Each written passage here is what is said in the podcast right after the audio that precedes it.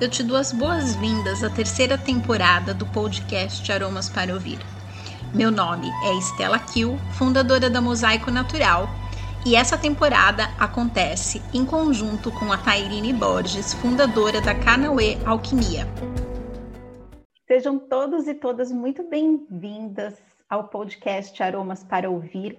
Eu sou Estela Kiel, apresentadora desse podcast e trabalho com o perfil do Instagram Mosaico Natural. E hoje eu tenho a companhia de duas mulheres maravilhosas, a Tairine, que está me acompanhando nessa temporada super especial com os saberes indígenas, das mulheres indígenas que estão concedendo esse tempo e essa sabedoria tão rica para vir ensinar aqui para gente. Tairine, o que, que você está sentindo de todas essas gravações, de todo esse material que a gente está preparando aí? Nossa, eu, olá, eu estou achando assim uma riqueza tamanha ter contato com essas mulheres e a importância dessa representatividade que elas trazem, né? Dessa voz da natureza, de todos esses ensinamentos, tem sido uma experiência muito rica ouvir, aprender, conhecer mais sobre a cultura, sobre a história, sobre o trabalho delas. Só agradecer mesmo a participação de cada uma. E hoje nós temos uma convidada que tem um repertório imenso de trabalhos riquíssimos que eu não vou nem me atrever a contar para vocês. Eu vou deixar para ela se apresentar. E eu vou pedir, Petra, nessa sua apresentação, para você contar para a gente é, sobre o seu trabalho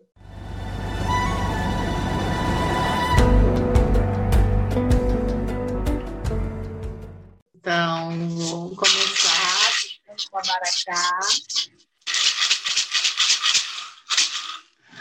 Para afastar os bons espíritos, para que nós possamos iniciar, agradecer primeiramente a Tairine por esse compartilhamento, por esse chamamento, né? Esse é um chamamento da Terra em tempos pandêmicos para a gente acolher as pessoas com a nossa voz, com o nosso rosto, com o nosso abraço, com o nosso espírito.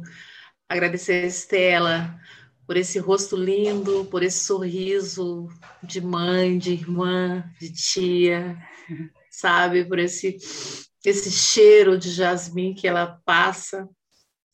Então, eu vou me apresentar. Eu sou Kuawa, Capucaja, Apurinã, lá do Médio Purus, sou Apurinã, da nação Apurinã, lá da beira do rio, sou neta de, sou filha de Saquema, meu pai, sou a neta de Cassato, uma mulher indígena, guerreira, quebradeira de castanha, seringueira, que criou oito filhos né, na mata ali, cortando castanha, eh, quebrando seringa é, fazia mil coisas, fazia cesto, vassoura para vender.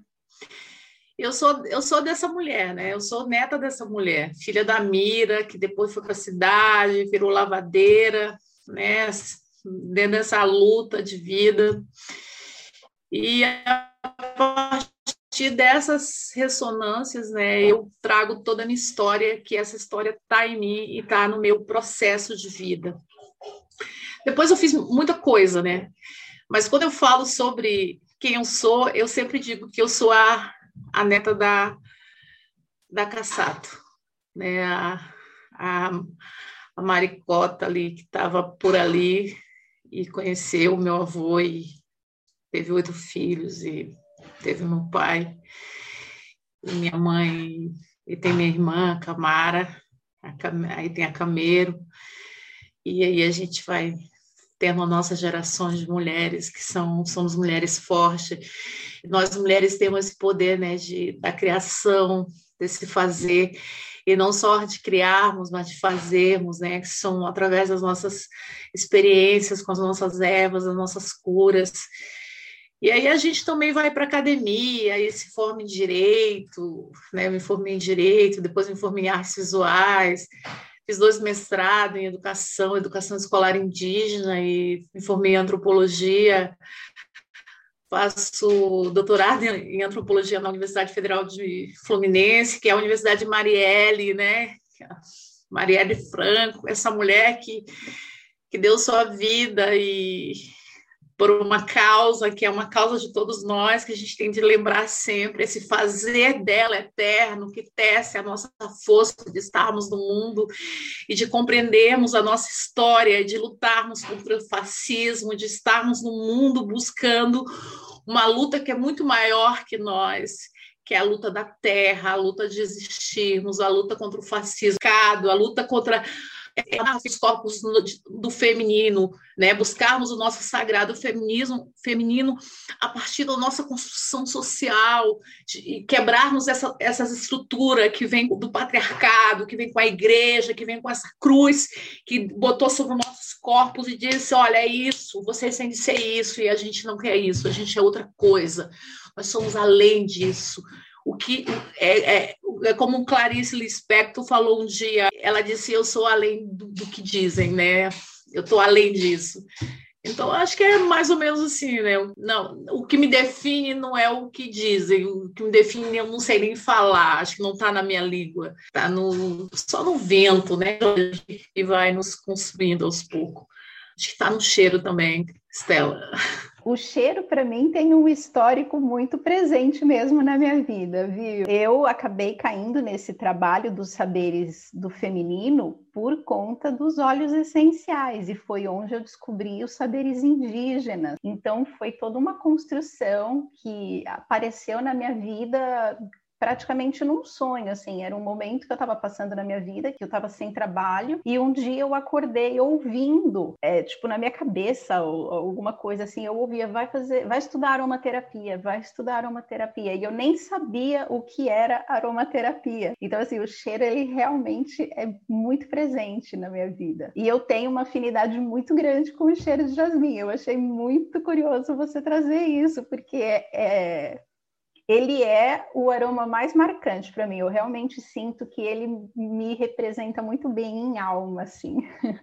então agradeço muito você ter trazido essa, essa colocação. Ah, eu gostaria de comentar algo sobre os aromas também, que eu tenho uma ligação muito forte com, com isso, assim, uma, uma curiosidade muito interessante de que é, usar o, o, olfato é o sistema mais antigo que nós desenvolvemos, né? Ele é o mais, vamos dizer assim, o rústico, né? O mais antigo mesmo. Então ele está muito relacionado a muitas memórias, né? Então faz essa ligação direta com os nossos ancestrais, né? De algo que vem da nossa história mesmo, né? De, que sempre marcou o caminho, a existência, né? Do, dos, do, dos seres aqui presentes nessa na, na Terra, né? Então acho muito lindo assim essa essa visão também de que o aroma define, realmente ele, ele tem uma coisa de história mesmo, muito antiga, assim, de uma força. Agradeço muito, é, Kuawa, é esse o seu nome, né? É indígena, muito lindo e a sua história e trajetória também. Gratidão por compartilhar com a gente esse trabalho. E você também tem um estudo e um trabalho maravilhoso, né? Que você estava falando dentro da educação indígena, ambiental e das questões raciais. É, você pode falar um pouquinho para a gente como são conduzidos atualmente esses seus trabalhos? Em 2013, né? Eu me formei em direito, né? Quando eu, tra eu trago a,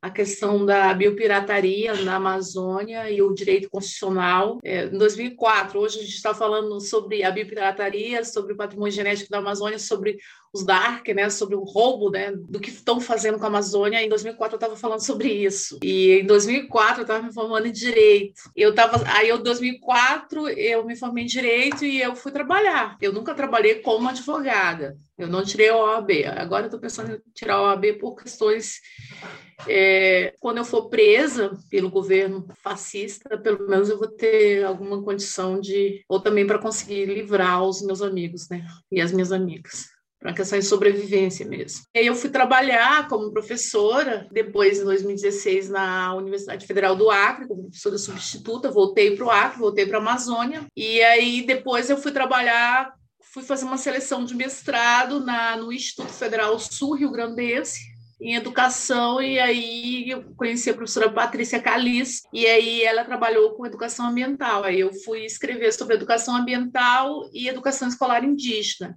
E eu fui trabalhar com o povo Xanenawa. Então, eu sou a Purinã e eu pesquiso outros povos. Né? Então, o povo Xanenawa quer dizer povo do pássaro azul, que também sempre eu é uma das pessoas que está entrevistada no podcast, que é a Edna Chanenal, que é minha grande amiga. É, que foi um dos motivos de ter aceitado o convite, porque eu vi que ela estava junto, né? Então, assim, o povo Xanenal é um dos povos misteriosos, eles são fantásticos. E eu trabalhei com educação ambiental com esse povo. E aí eu trago a perspectiva da educação escolar indígena com a educação ambiental, porque a educação ambiental ela traz essa matriz ocidental. No entanto, nós povos indígenas trabalhamos com educação ambiental sempre. Tudo que envolve educação indígena, escolar indígena e educação indígena envolve o nosso ambiente. E aí eu trago todo esse recorte sobre a perspectiva é, das florestas, do fazer, dos rios, é, das folhas, dos espíritos, da nossa relação profunda é, que está dentro de nós. Então, como de cuida, do cuidar de si para cuidar das florestas. Então, eu trago o conceito eu não trago, eu crio um conceito. Educação ambiental profunda, não é ecologia profunda. Isso aí já tem um conceito. Eu criei o conceito de educação ambiental profunda, mas minha professora é Patrícia Calisto. Claro que eu não dei continuidade, que eu teria de ter ido para o doutorado para criar a tese. Eu não criei a tese. Então, é como diz o professor Roger Bernaz, é, eu dei pistas, mas se cria alguma coisa assim numa, numa dissertação de mestrado quando você é, coloca no mundo algo que não existia antes. Só que já existia assim. Os povos indígenas eles são criadores de coisa a partir da perspectiva ocidental. Então, eu trago isso também de dissertação de mestrado. E aí, não satisfeita, e aí a insatisfação ela faz parte desse mundo, desse universo feminino e desse universo é, de terra e nós aí eu fui fazer a antropologia. Aí quando eu entro na antropologia, a, pelas minhas insatisfações, pelas minhas inquietudes, porque a, minha inquietude, a inquietude ela, ela, ela, ela ela passa por mim, por dentro do meu corpo, né? Eu estou sempre inquieta, porque tem coisas que não me. É, que, que, que, dizem assim: olha, por que, que isso está acontecendo? Eu quero entender.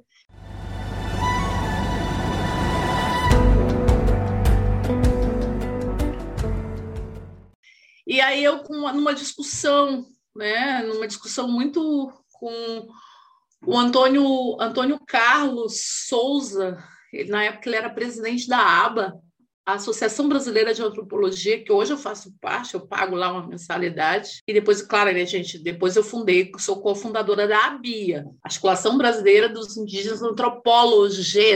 E aí, numa dessas discussões, uma discussão que a gente fez de um protesto que eu fiz, contra a aba, eu lembro que ele disse assim: Mas você não é antropólogo. Eu, e eu sou indígena. E eu estava fazendo um protesto por causa dos assassinatos dos indígenas Kaiowá lá no Mato Grosso do Sul. E eu não pesquisava indígena Kaiowá na época. Eu pesquisei o Xandenal lá, educação ambiental, né? uma coisa muito mais. Era o que eu queria na época, né? E é o que eu quero também, né? Não é eu vou mudei de foco. Não.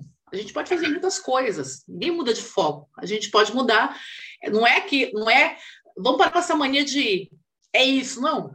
Pode ser tudo. A gente tem que ser mar também, água, expansivo. E ele disse que eu não era antropóloga. E eu me silenciei. Eu disse, é, realmente eu não sou antropóloga. E aí eu fiz a seleção para o mestrado de antropologia na Universidade Federal de Pelotas. E entrei e fui estudar antropologia. E fui trabalhar com antropologia da violência, né? E fui trabalhar com mulheres de, na mulheres indígenas Kaiowá. Aí foi quando eu tive acesso a conhecer a, as violências, né, da, da, das mulheres no Mato Grosso do Sul e aí escrevi uma dissertação de mestrado sobre isso. Hoje eu aí eu percebi outros tipos de violência. E aí eu trago a antropologia da violência foi quando eu, eu criei o conceito de antropologia de violência contra povos indígenas. Um antropólogo disse: Ah, mas você não criou nada. Eu digo, claro que eu criei. Alguém já falou sobre isso? Não, então é meu. Porque a, aí as pessoas dizem assim: ah, mas Fulano disse isso. Eu digo, tá, ele disse lá na terra dele. Eu estou falando que eu sou indígena. Então a gente tem que começar a se apropriar das nossas coisas também. Porque uma coisa é quando uh, nós, povos indígenas, somos desde 1500 dizendo: olha, gente, não vamos destruir a floresta, não vamos destruir os nossos rios. É, nós, mulheres, estamos sempre falando sobre a violência, estamos sempre falando sobre o quanto é difícil lidarmos com nossos corpos, como existe vários tipos de violência, e aí ninguém nos escuta. A, a mulher, uma mulher comum fala alguma coisa, a, a nossa amiga ali da, da faculdade, ou a nossa amiga da, do cursinho, ou vamos falar a nossa amiga ali da feira, que a gente encontra na feira, que a gente conhece, uma pessoa do nosso dia a dia, fala alguma coisa. Aí vem uma, uma, uma atriz global, fala a mesma coisa, todo mundo acha, ai, gente, está acontecendo isso. A gente tem de parar com esse hábito horrível de valorizar as outras pessoas que a gente não conhece, e começar a valorizar quem a gente conhece. Isso é afeto, isso é, isso é querer bem. Né? Então, eu é, é com essa fala que eu volto novamente aos meus trabalhos, que eu começo a falar de coisas que as pessoas falam, mas eu falam sempre no distanciamento, na grandiosidade. Quando a gente cozinha um arroz, porque eu sou dona de casa também, e eu não, eu não vou deixar de ser quem eu sou por eu dizer que sou dona de casa, que minha mãe me ensinou a cozinhar. E, e ela não deixa de ser quem ela é, por ela ter me ensinado a cozinhar. Porque se eu precisar de para um acampamento, fazer uma, se eu, numa retomada, eu vou saber cozinhar. Porque a, a gente precisa fazer comida para as crianças também, que estão na retomada. A gente tem de aprender muitas coisas. A, a, a, aprender a tirar, a usar uma arma e aprender a fazer feijão também. A gente não pode é, pensar que, que as coisas grandiosas são melhores que as coisas pequenas. Então, quando eu comecei a escrever, eu comecei a escrever sobre coisas pequenas. Quando eu escrevi sobre a antropologia da violência, sobre mulheres, são mulheres comuns, são mulheres que nem eu, são mulheres como, como outras mulheres que eu conheço lá da feira, que vendem pimentão para mim, que elas plantam pimentão, esperam os pimentão crescer e, e, e vendem para mim. A gente tem de começar a trabalhar com os afetos, com o bem-querer, porque quando a gente valoriza coisas grandes, a gente esquece que essas coisas grandes, ninguém nasce árvore. Todas as árvores, um dia elas foram sementes bem pequenininha. E para a gente ser árvore, uma árvore, na árvore tem um, uma formiguinha, tem uma joaninha, tem um, um, um sabe? Tem muita coisa que está nessa árvore. E ela não é árvore sozinha, ela precisa de muita coisa para ser uma árvore. Então a gente tem de começar a trabalhar com as coisas pequenas. E foi isso que eu fiz no meu trabalho. Eu, é, eu não tenho, eu não, eu não sou uma pessoa pretensiosa no mundo. E as minhas pretensões é sempre empoderar outras mulheres para que essas mulheres possam ter não ter voz de, através de mim, porque eu acho isso horrível. Ah, vou dar voz para outras mulheres. Não, eu quero que elas falem junto comigo e que a gente cante junto uma canção e que elas possam fazer os seus, os seus caminhar a partir delas mesmo, porque o caminhar dela é o caminho delas. O meu caminho é o meu caminho. É como minha avó sempre dizia: eu atravesso o rio nadando, só que eu nado para aquele lugar e você vai nadar pelo seu lugar. É assim que a gente tem de andar. Porque eu acho tão feio quando as mulheres querem que as outras façam o que elas fazem. Mas a gente tem de respeitar nosso, nossa pequenez, os nossos, os nossos tamanhos. A gente tem de ser pequena sempre. Porque a gente, as, as, formigas são tão bonitas, mas não é porque elas são grandes, é porque elas são pequenas. E elas fazem coisas lindas lá na natureza. É, então, acho que é isso. É um pouco mais o meu trabalho. É coisa de formiga.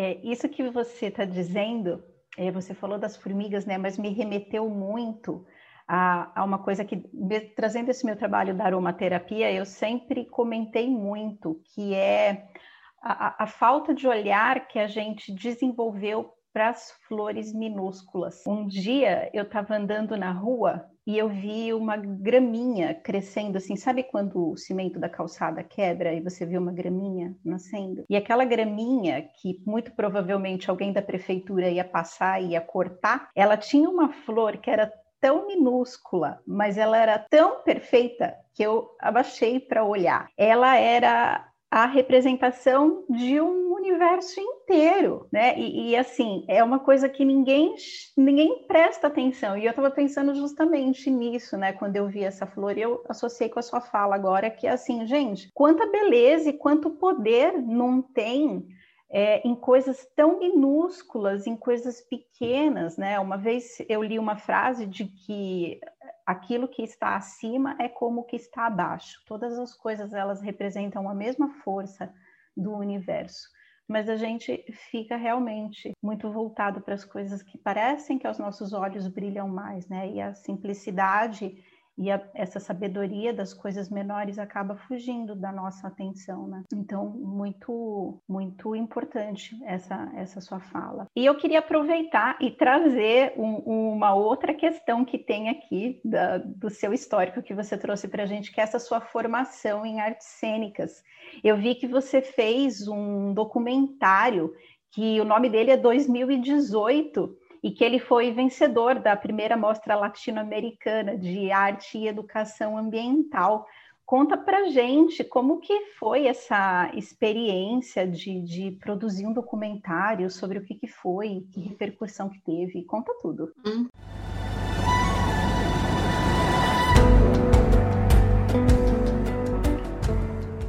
Então, eu eu venho das artes, né, artes visuais, e a gente trabalha com arte cênica, tem todo esse processo. E entrar o governo Bolsonaro, eu estava muita angustiada, né, e eu dentro desse processo, a gente fez esse documentário, eu tive a ajuda da, da Maíra, Maíra Lessa, e mais uma, uma, uma outra amiga, o Rodrigo, e e aí a gente fez por WhatsApp, mandava o um videozinho e a gente editou 2018 o nome do documentário. E foi uma inquietude muito grande, porque é, traz o depoimento da Jaqueline, da Sonha Guajajara, da Roseli Patachó, mulheres falando sobre como a da Shirley Pancará, né, a nossa co-deputada do PSOL, maravilhosa.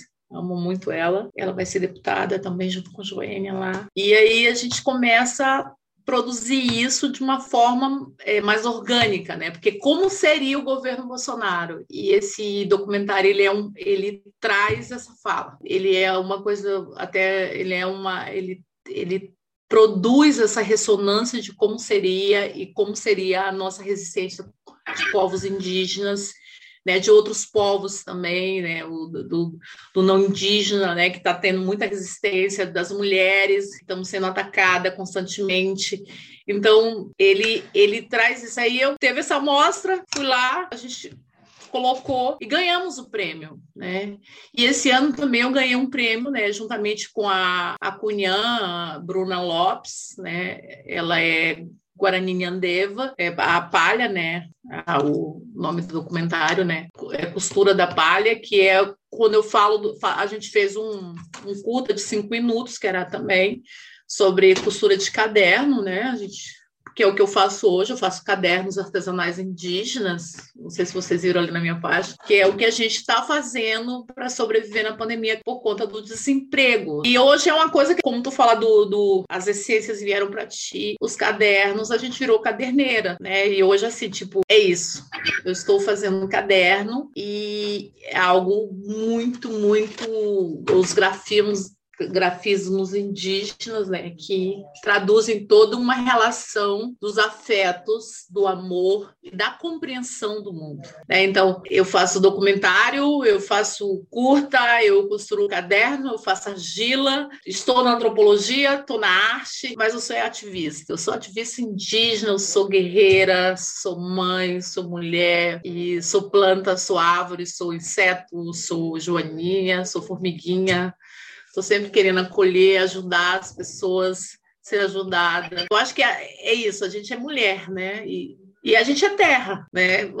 A terra, a gente é terra, porque é isso que a terra é. Porque nós nós somos filhas da terra. É, tem um, um, no portal Catarinas, que eu sou é, do conselho editorial, a gente tem um, um, um, editorial chamado Filhas da Terra, que é, é isso que a gente faz, a gente está sempre fazendo alguma coisa para nascer naquele meio do que tu falou, né? Nascer no meio daquele, daqueles brotinhos, no meio do cimento. E ali a gente também é todo um universo. Acho que é isso. Fico muito grata em olhar para vocês e, e ver o quanto eu estou me sentindo feliz em olhar para vocês, sentir sentir essa energia de vocês. E sim, existe energia nessa, nessa relação aqui de, de computador. Há uma energia.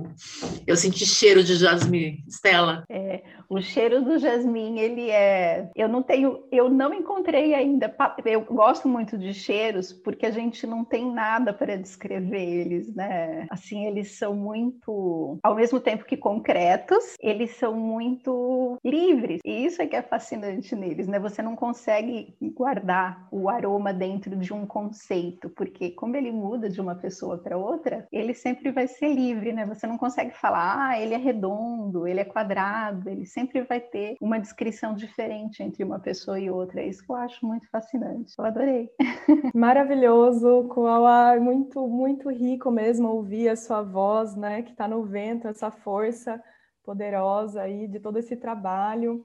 E eu gostaria de saber também mais uma coisa, porque você é membra fundadora, né? estamos chegando na, na última pergunta, então é, você é membra fundadora do Instituto Pupicária do Povo Apurinã e a gente gostaria de saber como que é o trabalho desenvolvido no Instituto. É, o Instituto Pupigari, Pupigari é como nós chama, nos chamamos, né? Eu sou Pupigari e a Purinã é como nos, chama, nos chamam. O Instituto Pupigari é um instituto criado a partir de intelectuais apurinã, não intelectuais também. Inclusive, nosso presidente é um dos sábios, Celina Apurinã. O nosso vice-presidente é o doutor Francisco Apurinã, doutor em antropologia pela UNB. Tem a minha irmã, Camara, doutoranda em psicologia. Tem eu também, tem o Felipe, que é advogado. Então, é um instituto só feito de apurinãs. Então, a gente trabalha com a fomentação de elaborar projetos e levar esses projetos para dentro dos nossos territórios. Temos dois anos de criação, a gente ainda está remando, né? ainda estamos recém-criado, mas a gente trabalha mais agora sobre a perspectiva online, né?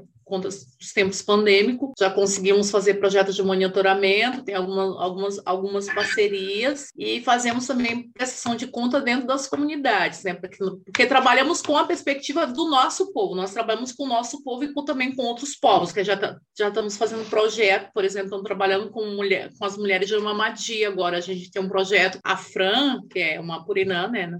O Picari, já está trabalhando, fazendo um projeto dentro da comunidade de Mamadi.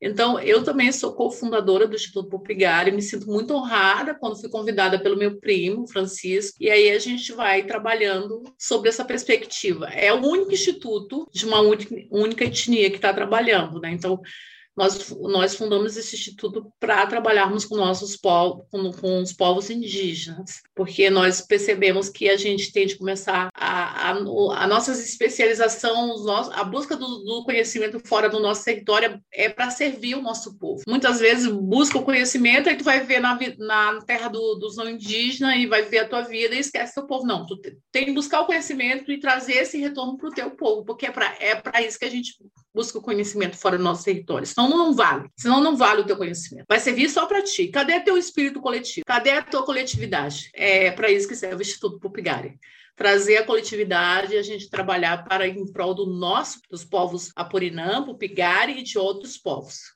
e a gente vai crescer e daqui a 10 anos estaremos muito bem trabalhando com muitos povos. É, é muito bonito, né? O que você falou, esse senso da coletividade é, deveria ser ensinado para todos desde pequenos, né? Eu queria aproveitar, agradecer por você ter vindo aqui trazer para gente toda essa sua rica experiência, esse seu espírito guerreiro que foi um, um dos principais motivos que levou a gente a montar esse trabalho com as mulheres indígenas, né?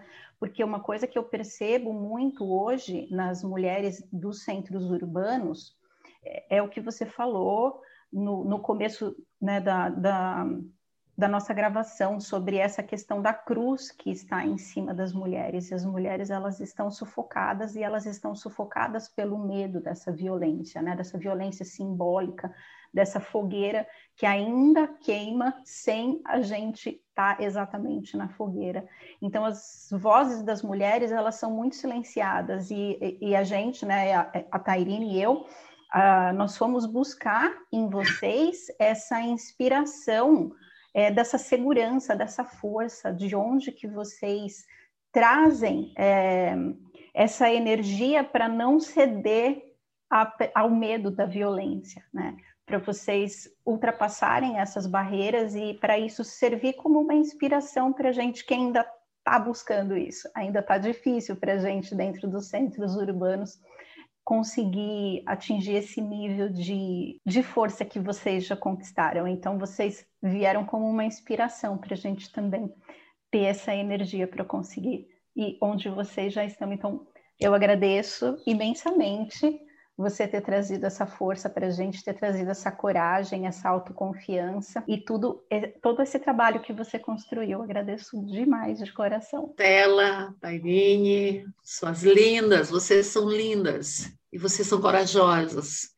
Coragem vem de coração. Eu pesquisei essa palavra. Então a gente tem que ter coragem, força. E essa força vem da nossa história, vem da nossa mãe, da nossa avó, das nossas bisavós, porque todo em todo momento histórico das mulheres a gente teve de lutar para ter nosso espaço, para ter nossa voz, para não sermos silenciadas pelo esse patriarcado que insiste em viver. Mas é como disse uma Uber, nós somos a metade da população do mundo e mãe da outra metade. Somos nós, educadoras, temos de educar os nossos filhos ensinarmos os nossos sobrinhos, netos, sobre isso, pois temos de fazer essa mudança. Pegar essa cruz e queimar essa cruz, não sermos queimados. Muito grata, Uauá, por todas as suas respostas, pela sua participação nesse episódio, muito rico, toda a sua trajetória, a sua história, o seu trabalho. Muito obrigada por colaborar e fazer parte. Mulheres lindas, gente, é sempre uma honra é, poder participar desse trabalho. Eu sou suspeita, eu adoro fazer podcast. Eu, por mim, trabalharia eternamente com podcasts. Desculpem as pessoas do vídeo, mas eu gosto do áudio.